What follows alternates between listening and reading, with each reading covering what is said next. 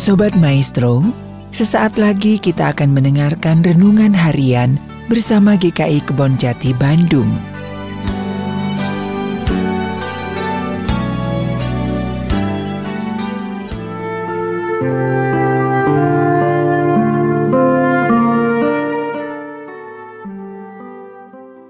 Shalom Bapak Ibu, saudara-saudari yang terkasih dalam Yesus Kristus.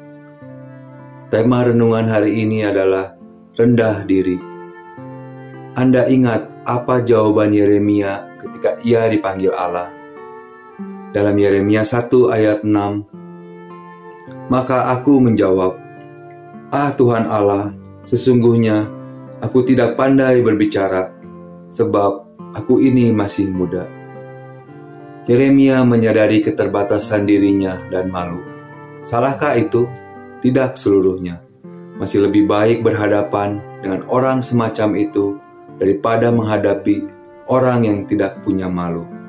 Lebih baik berurusan dengan orang yang tahu diri daripada dengan orang yang tinggi hati.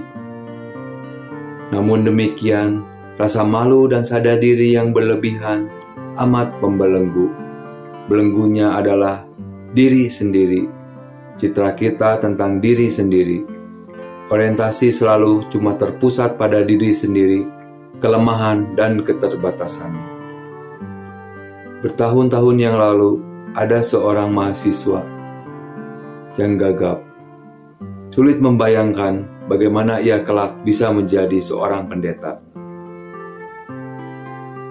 Setelah ia tamat ia diutus gerejanya untuk melanjutkan studi.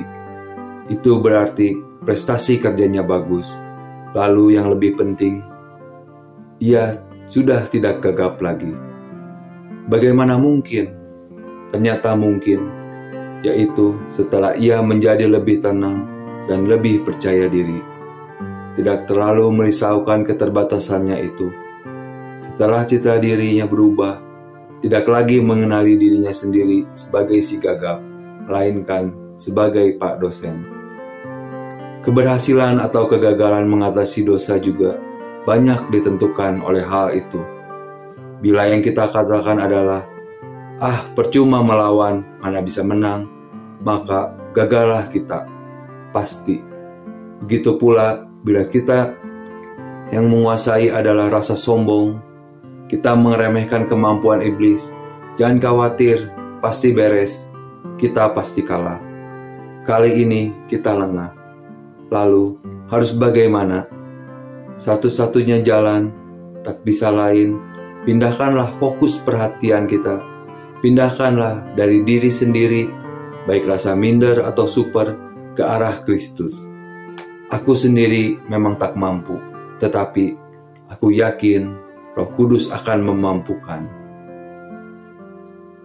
Tuhan Yesus memberkati.